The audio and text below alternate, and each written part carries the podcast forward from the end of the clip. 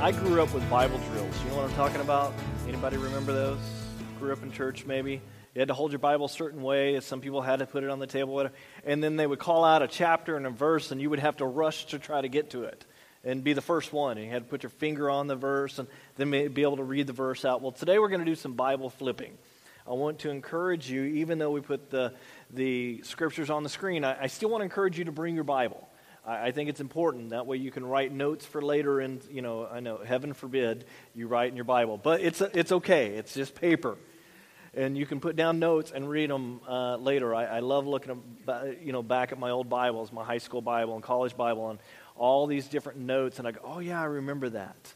It's a good thing to remember. So we're going to be doing the, we're going to be in 1 Samuel and then Deuteronomy and our, our, First Kings, then Deuteronomy, back to First Kings. So we're kind of be all over because um, when we when we talk about the life and times of Solomon, we've been really talking about Solomon in a very positive light, in a very good light, in a, in a way that uh, that's been pleasing to the Lord, and and which has been wonderful, a good example for how we should be.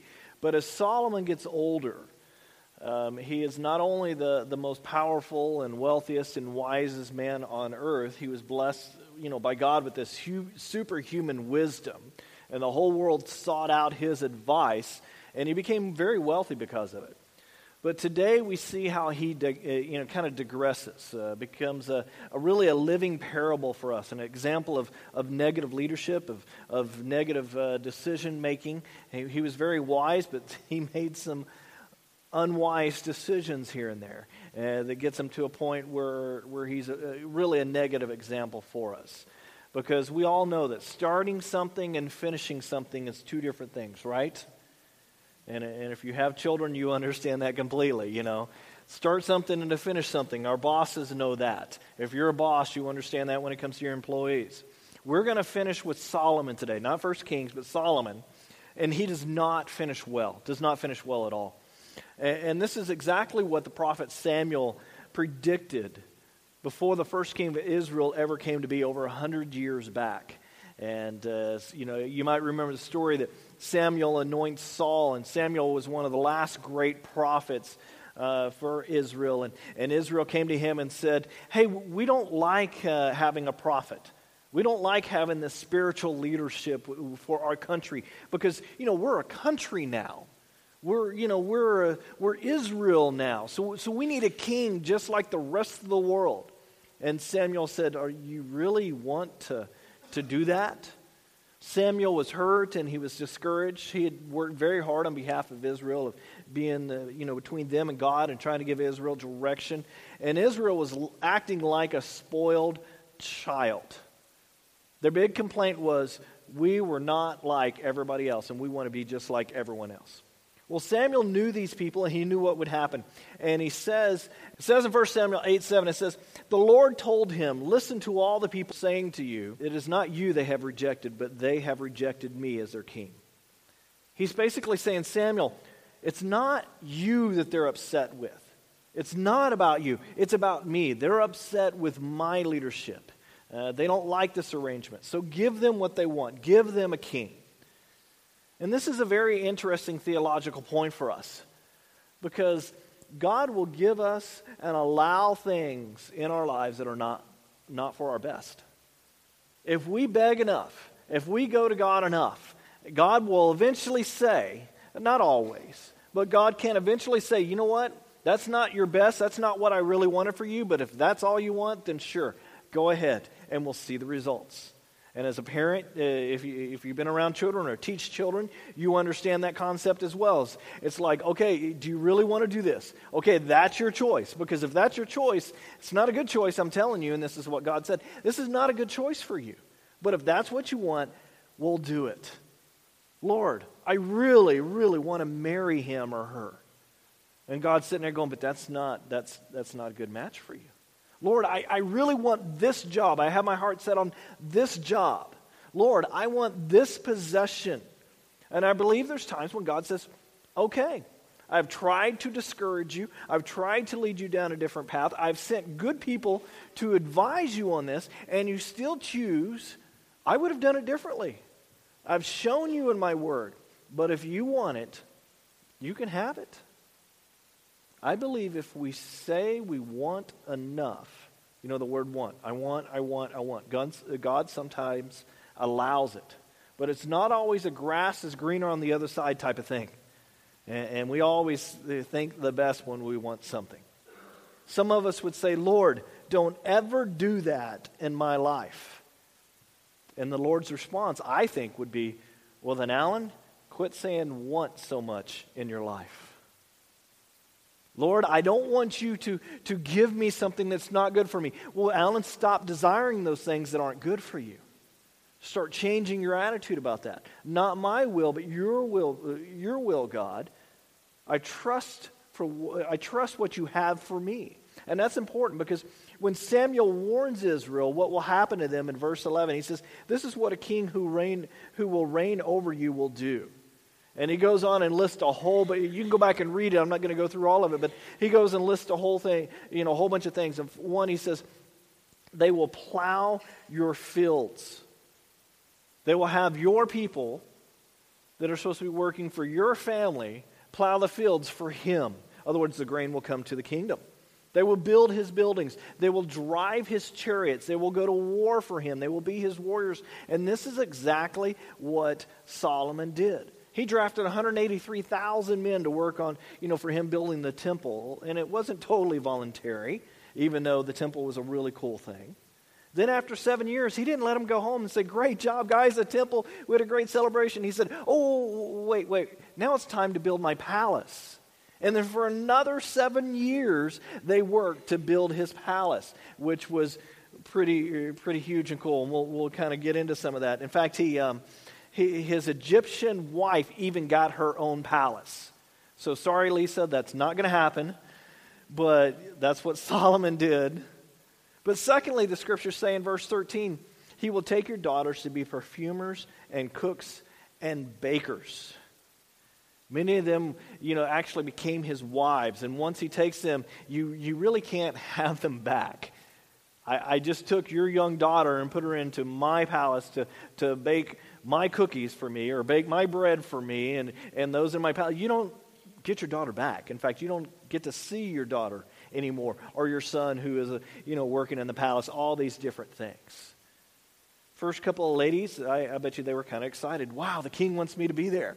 Then, after about 300 are taken, they're not so excited about that anymore. But if you live in the palace, you, you never, you know, never gone beyond that. And then in verse 14, he says, He will take the best of your fields and vineyards and olive groves and give them to his attendants. Four, he will, he will take a tenth of your grain of your vintage and give it to the officials and attendants. And number five, he will, he will take a, you know, he will basically take your pickup truck. Okay, verse 16 is really cool name for their models. Back then they were called donkeys. And, and he will take those for himself. Verse 16, your manservants and maidservants and the best of your cattle and donkeys he will take for his own use. And then number six, he will, he will take a tenth of, the, uh, tenth of your flocks, and, your, and you yourselves will become his slaves. One tenth of everything he would take. Not for God, but for the kingdom. The kingdom of under his authority, not God's authority. You see what I'm saying? Under his leadership, the government here. This is exactly what happens with Solomon. Thousands of people are living and eating on the government's expense. If we could only imagine that today.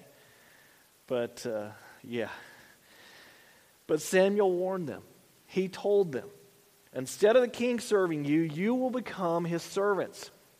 In verse, verse 18, he says, when, the day, when that day comes, you will cry out for relief for, from the king you have chosen, and the Lord will not answer you in that day.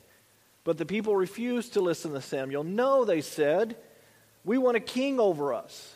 Then will we, we will be like all the other nations, with a king to lead us and to go out before us and fight our battles. When Samuel heard all the people said, he repeated it before the Lord. The Lord answered, Listen to them and give them a king. I'm sure this had to break Samuel's heart. I mean, just the struggle of him going, This is not good, knowing this is not good for the people. I just told them what a king would do for them and they still want a king. I don't get this, Lord. And Lord goes, okay, go ahead and give him a king. Israel at this, at this point reminds me of the, the kid who grew up in a uh, Christian home and, and says, Well, I don't, you know, I didn't get a lot of cool, fun stuff that my friends got.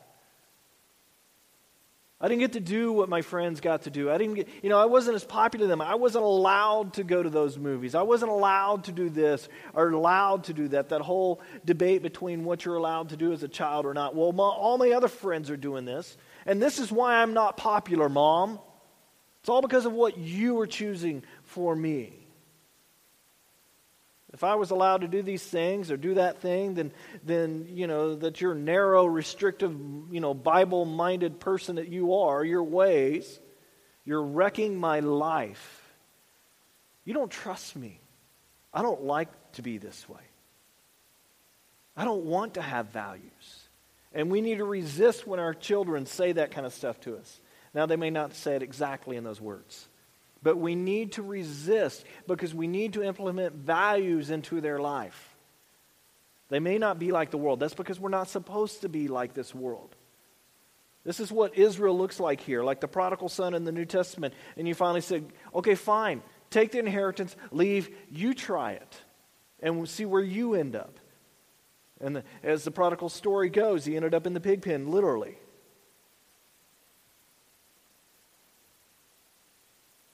You know, it's many times that these kids that go out and be like the world come back later in life.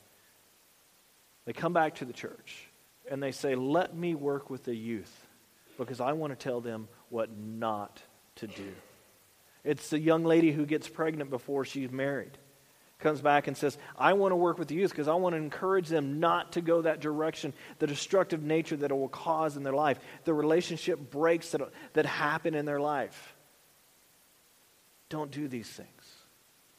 What's interesting is that I've learned this God can either save you from something or he can save you from something.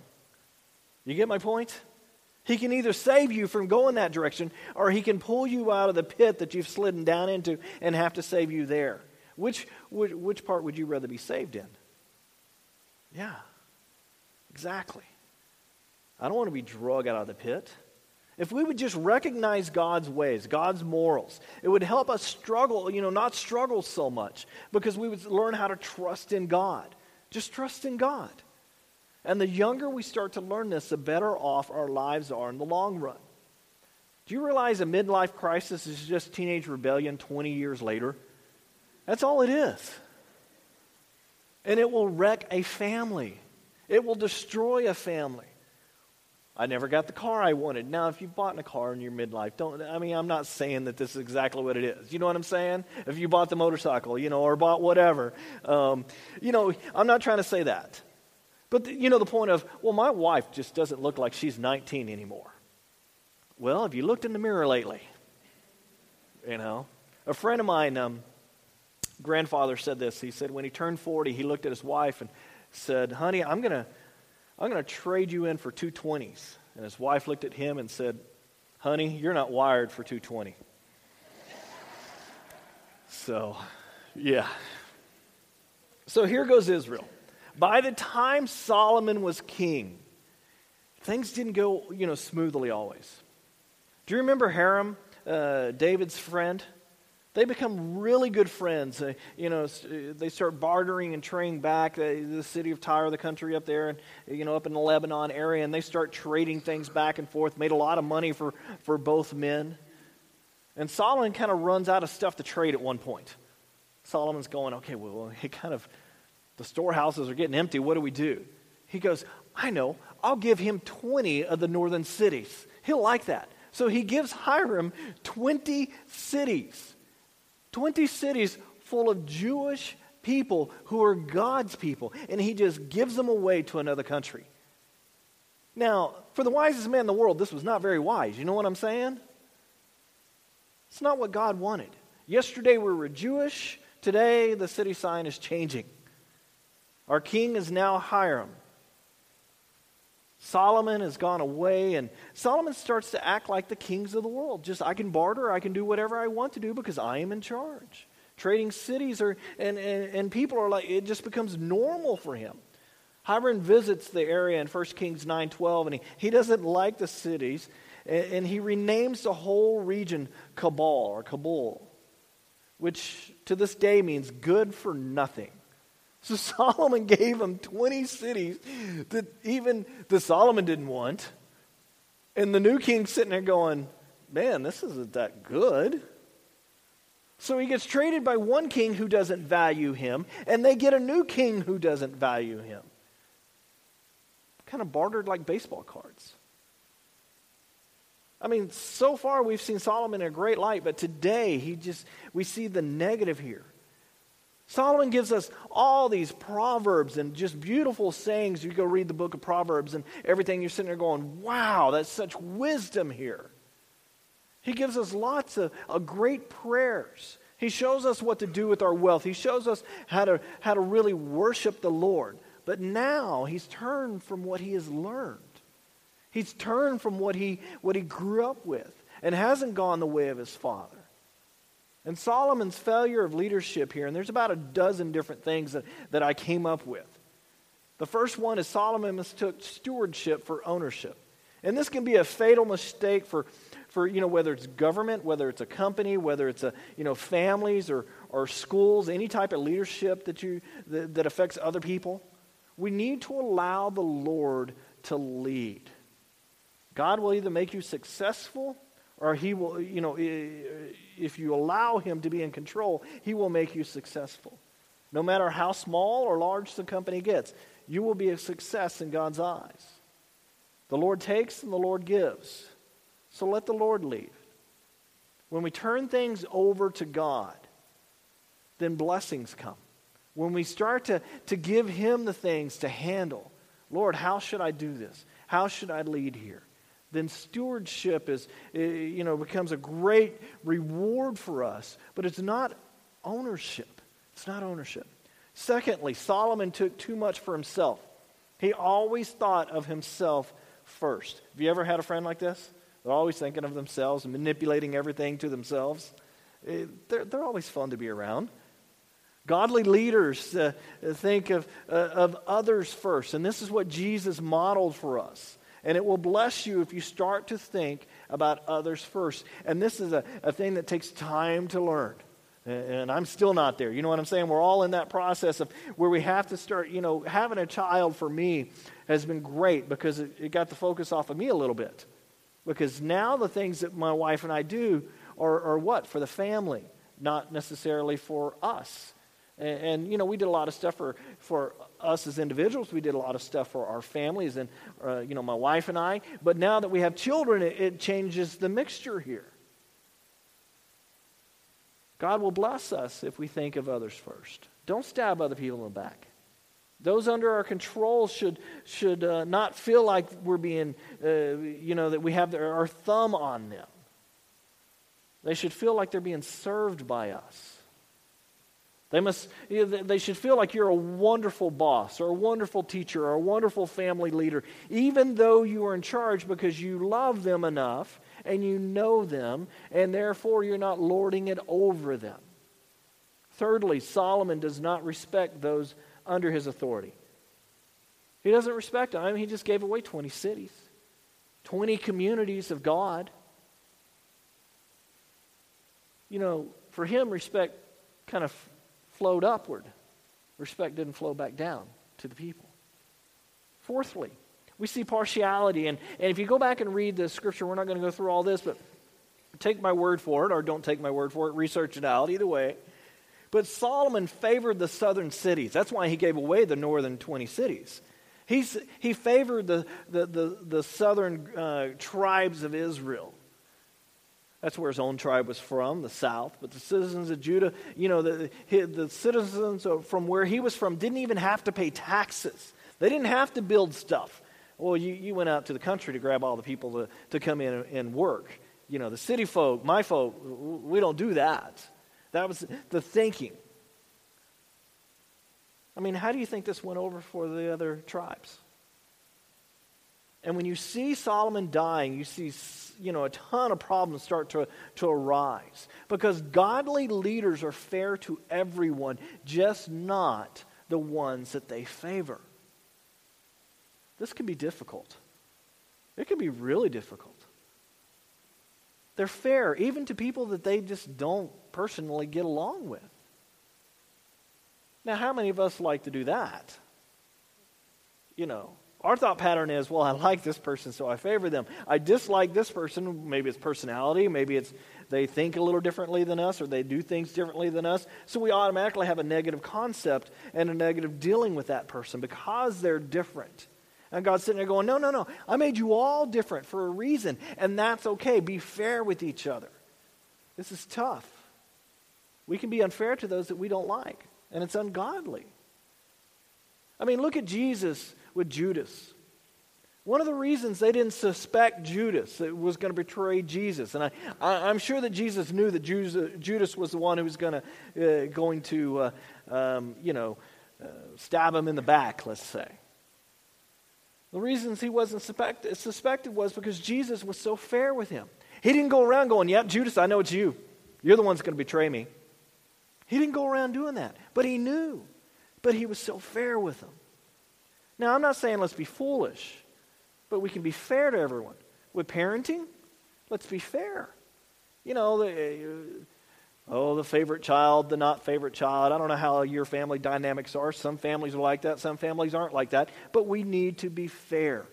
As teachers, I know that going through junior high, I mean, as I was a junior high leader, and I had my favorite kids in the youth group, and I had my not so favorite kids in the youth group.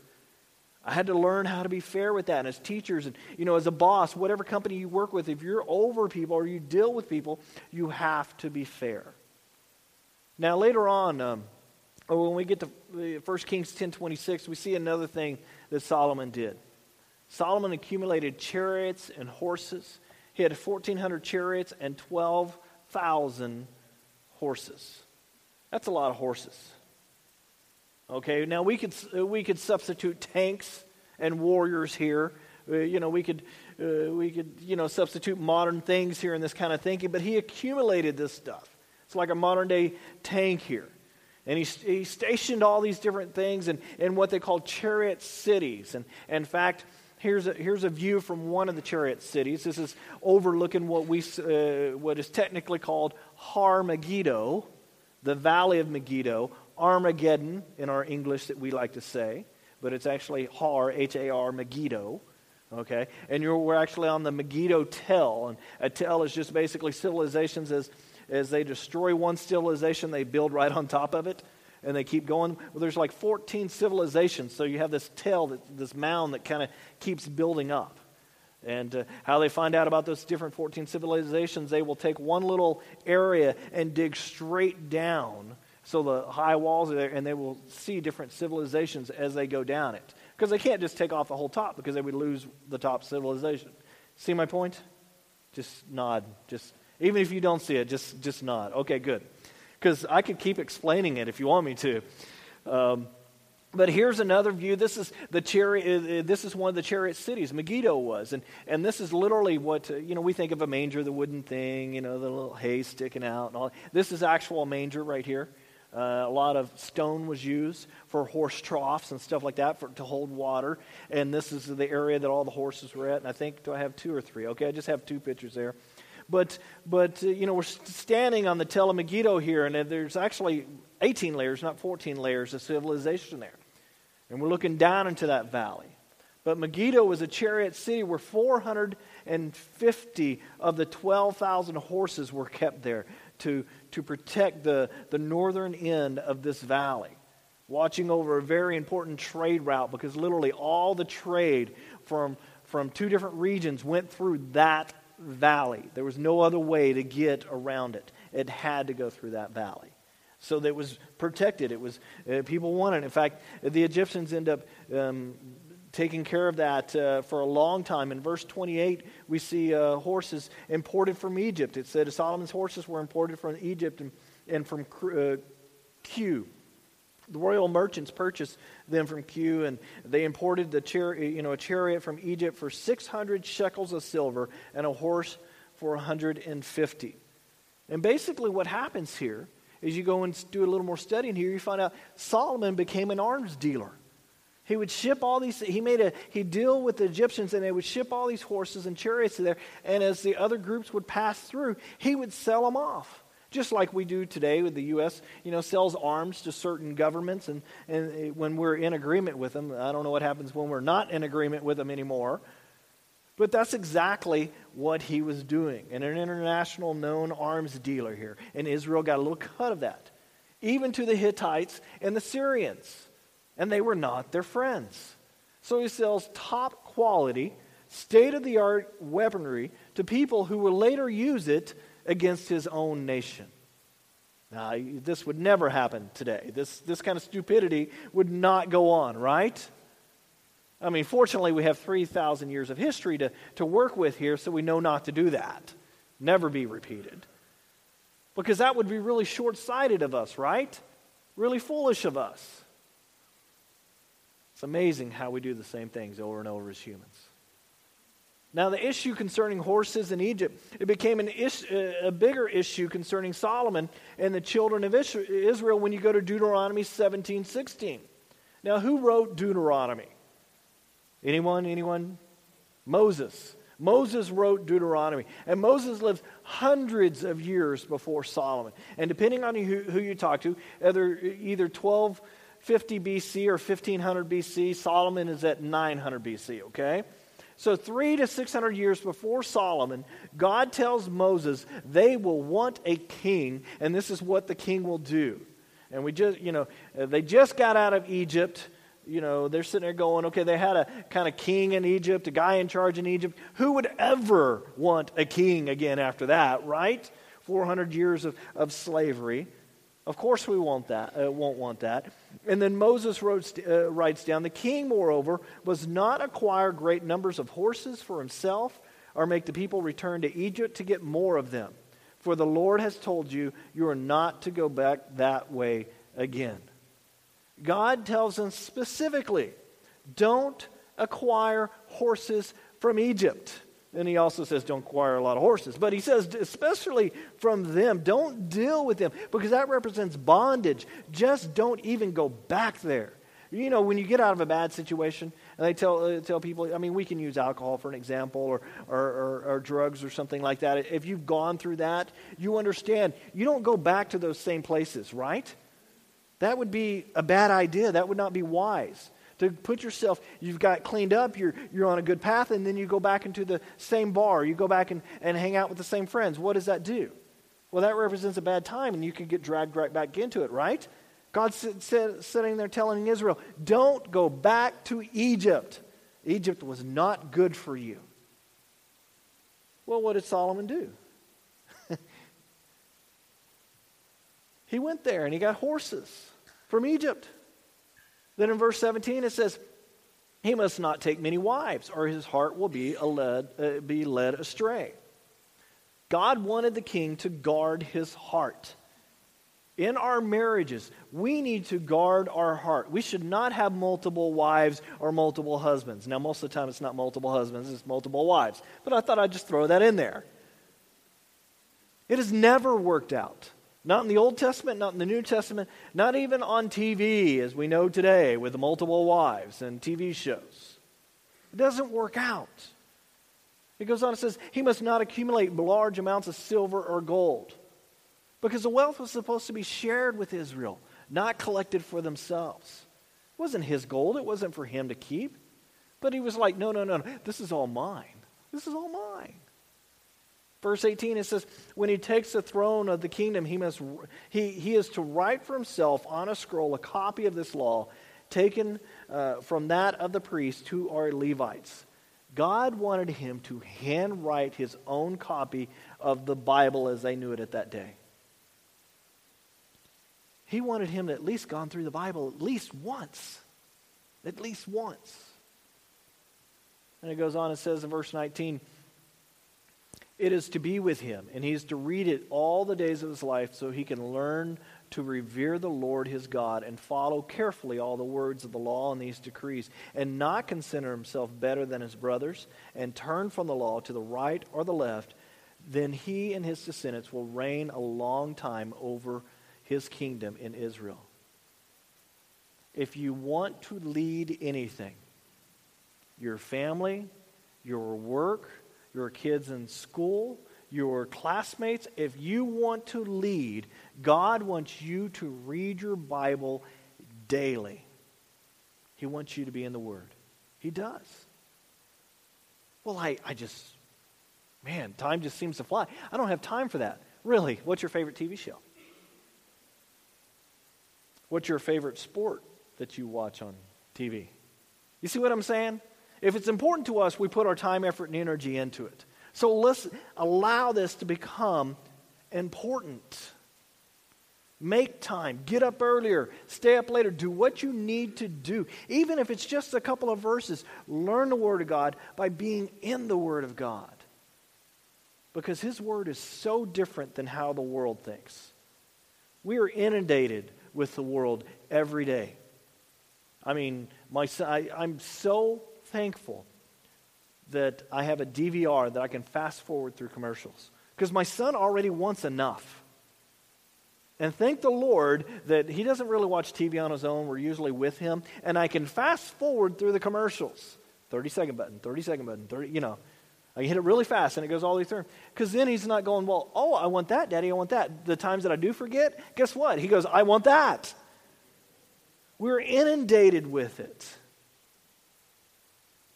We should be in the Word of God. We really should. And allow the Holy Spirit to start to apply it to our lives.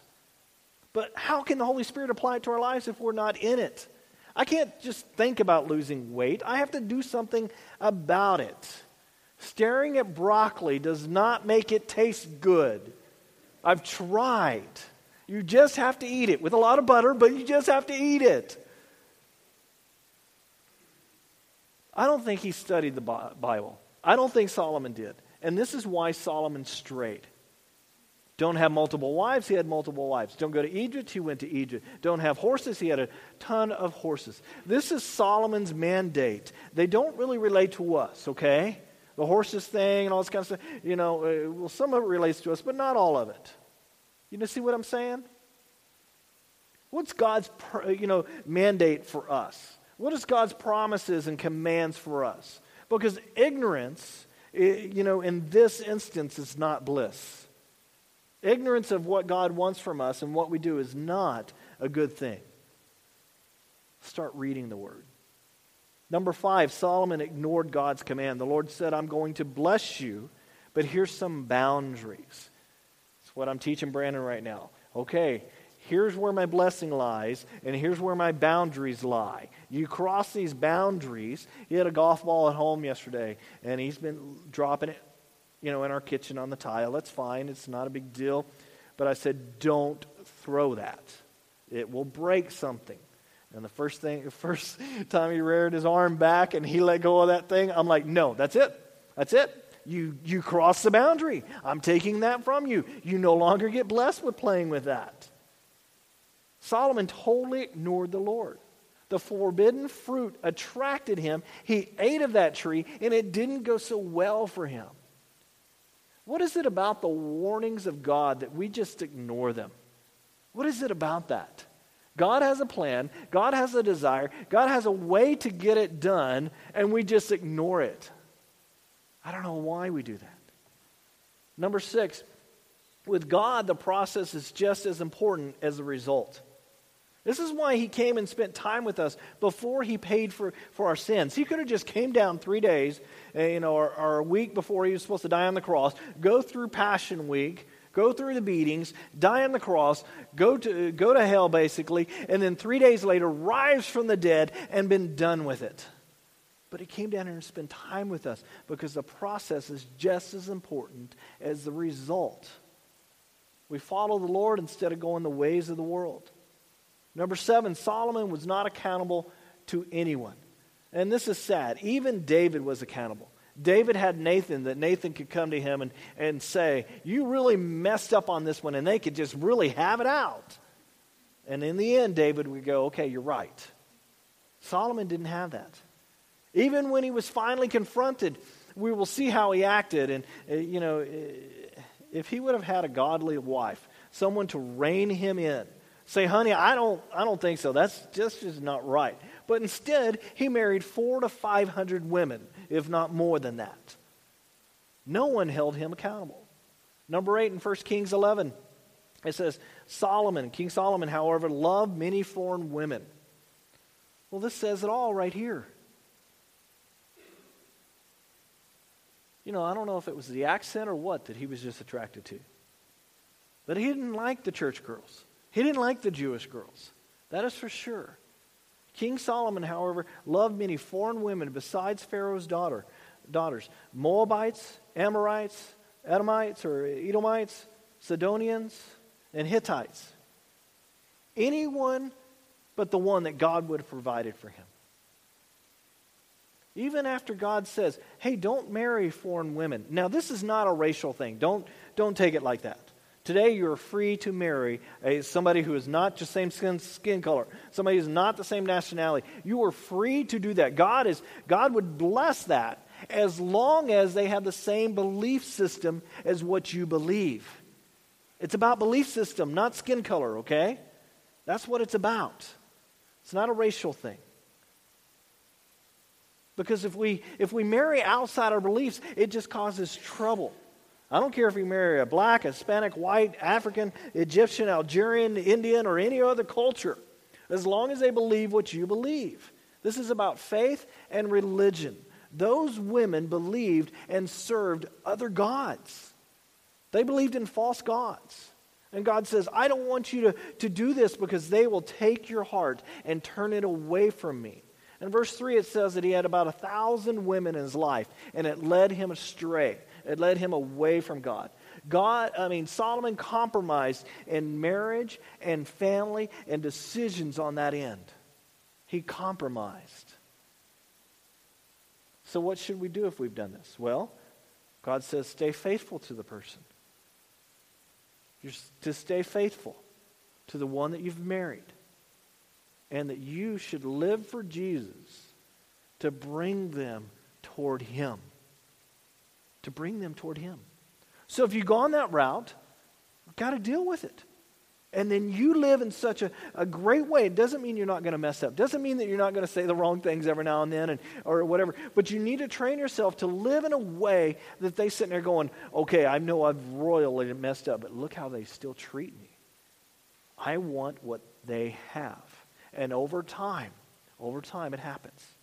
But if you're not married yet, young people, listen to me, or older people who want to still get married, you know, you, you need to understand don't compromise, don't cut corners, don't do it. But I love her. She is so cute. He is so handsome. I think they're really funny. It doesn't matter. All that stuff is secondary. Do they love the Lord? Do they love the Lord? That's what matters. See, Solomon was an absent father and really an absent husband because he compromised. There's few decisions in life that, that are as important as this one. The first one is accepting Jesus into your life. The second one is who you marry. Now, I really lucked out, and I don't know how I lucked out. Thank the Lord for that. But we need to go to God about these things. I don't care that we live in the 21st century. A marriage is between a man and a woman, and it should not be compromised. Because who you marry will influence you for the rest of your life. But I love him. God will allow that. But it'll be really hard. Better to wait for a Christian than marry a non Christian. Because the pain of a spouse not being a Christian will haunt you. Will haunt you. God blessed me with a great wife and marriage. We don't scream and shout at each other. We listen to each other most of the time. You want good advice? Go talk to my wife. She's a very wise woman. She's prevented me from making huge mistakes in my life. And the reason is we have an awesome marriage. Not because we're perfect, not because we don't mess up and do things that are dumb or stupid or, or say stuff that we shouldn't say or, or be a little short with each other once in a while.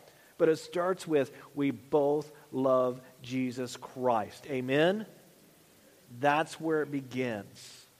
Number nine, in verse 4, it says, it shows that the, the woman turned his heart and he wasn't loyal anymore. It says, As Solomon grew old, his wives turned his heart uh, after other gods, and his heart was not fully devoted to the Lord his God. As his heart of as the heart of David, his father, had been. He followed Ashtaroth, the goddess of the Sidonians, and Molech, the detestable god of the Amorites.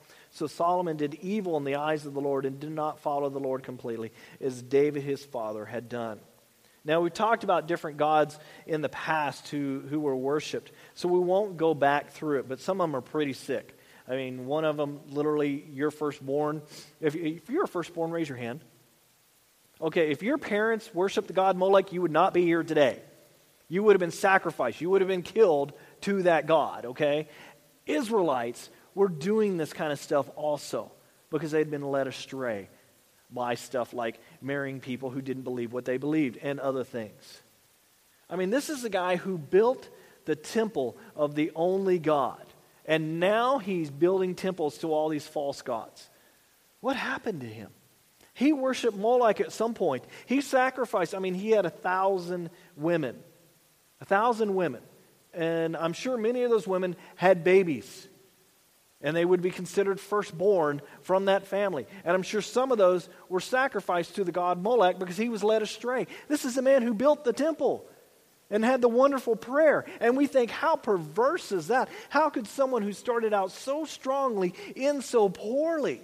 He's like the, the poster child of, of, of human potential. I mean, Solomon started out so great, great potential, great potential. But if your spirit has not conformed to the Lord, you are not going to end well. If your spirit goes away from God, you will not end good. You will go the way of the world. And how sad is that? It'd be so sad. I, you know, I talk to my old youth pastor ever so often, and and, and you know what really bums him out the most? He's a, he's a pastor now in Texas still. And uh, he goes, So many kids that I taught had so much, so much great potential in their lives. And I read about them on Facebook because, you know, he still keeps up with a lot of us. And it just saddens my heart what they're going through because they lost that potential because they went the way of the world. How sad is that? We're human. Guard against that. Great potential. Great potential. But if our minds are not in sync with the mind of God, then you're not in, really in relationship with Him. You start great and you just kind of fizzle out. People are going to say, I just don't know what happened to them. Wow. Number 10, it's, you know, it's, he did not wholeheartedly have a relationship with God. By the time he wraps up his life, he is a wicked, a wicked old, perverted, wealthy man worshiping many false gods. How sad is that? How sad. If you don't cultivate your relationship with God daily, you will not end well in your life. You won't. You can have everything laid out before you in this life, but if you don't have a relationship with God, none of it matters. I mean, think about the book of Ecclesiastes. Now, we don't really study that book that often, but if you go and read it, and it says, you know, Solomon wrote this, and he says, Man, I blew it. My, my life is worth nothing. Ecclesiastes 2 4, you read it, it's actually said, he says, I got everything, everything I ever wanted in life. Everything I wanted to do, I was able to do. And he lays out all his accomplishments. And then he says, and I hated my life. Wow. He hated his life. The wisest man in the world hated his life, and all because he, he was not wholeheartedly in a relationship with God. If you hate your life right now, then take the history of Solomon to heart Take the history here. Develop and watch out for a relationship with God because it will turn out so much better. I guarantee if you start that relationship today, 30 days from now, your life will be, will, be for the better. Now, doesn't mean everything will be straightened out, but you will be on a good path if you start that relationship with Him today, the deeper relationship. And the last thing is that He gave great advice but didn't live by that advice. The wisest man on earth could give great advice, but he didn't live by it. He wrote Proverbs and ignored them. Do as I say, not as I do. He, had, you know, he had great wisdom and didn't live by it. And in verse 9 of 1 Kings 11, it says, The Lord became angry with Solomon because his heart had turned away from the Lord, the God of Israel, who had appeared to him twice. It's not like God went around willy nilly appearing to everybody and anybody. He, you know, he appeared to Solomon twice. Twice. So God gets angry, and, and we will see next week how God raises up adversaries to Solomon. Uh, Hadad and you know and Egypt will come against him and and you know they come all the way up to Megiddo and the Egyptians actually rule in Megiddo for years and years and years. You can actually go now to to the, the area where, where Solomon was actually at Beit Shan, where Solomon, I mean, not Solomon, but Saul and his son Jonathan, their heads were literally nailed into the outside walls up on the tel, up on the deal. And you can go up there, and there's Egyptians' hieroglyphics written into the, the stone and stuff up there. Because Egypt ruled in this land for many years because of the decisions of people like Solomon. The Syrians attack, and even a guy named Jeroboam, an Israelite, meets with a prophet, and the prophet says that God will split Israel. Uh, God, will, God will split them all up. Solomon hears about this, and instead of repenting, he was unrepentant. Israel comes to Solomon when he was old and said, You blew it. Let Jeroboam lead us. And what, is, what does he do? He seeks out to kill Jeroboam. How dare you? And Israel's sitting there going, We just want a godly leader. We want a godly king. So next week we'll get to that. Well, let's stand as the worship team comes and we will seek God's advice for our lives. Let's pray. Lord, I, I pray that, that we are not like Solomon in an aspect of we start out strong and then we fizzle later in life. Help us cultivate a relationship with you to, to grow that relationship to a point where we're not later in life going, I blew it. We want to be strong Christians, Lord, and we need that leading in our lives from the Holy Spirit. We pray that you allow the Spirit to awaken in us and lead us down the path of, of assurance, lead us down the path of making good decisions. And when we blow it, Lord, we're so thankful that we can come to you and ask for forgiveness because you're there and ready to forgive. We pray that you'd lead us the days of our lives. You know how many days we're going to be here. And I pray that we don't waste those days. Now the Lord bless you and keep you. The Lord's face shine down upon you. And may he give you grace and mercy this Easter. May he make your life an invitation to others to seek him out. In the name of the Father, Son, and Holy Spirit, amen.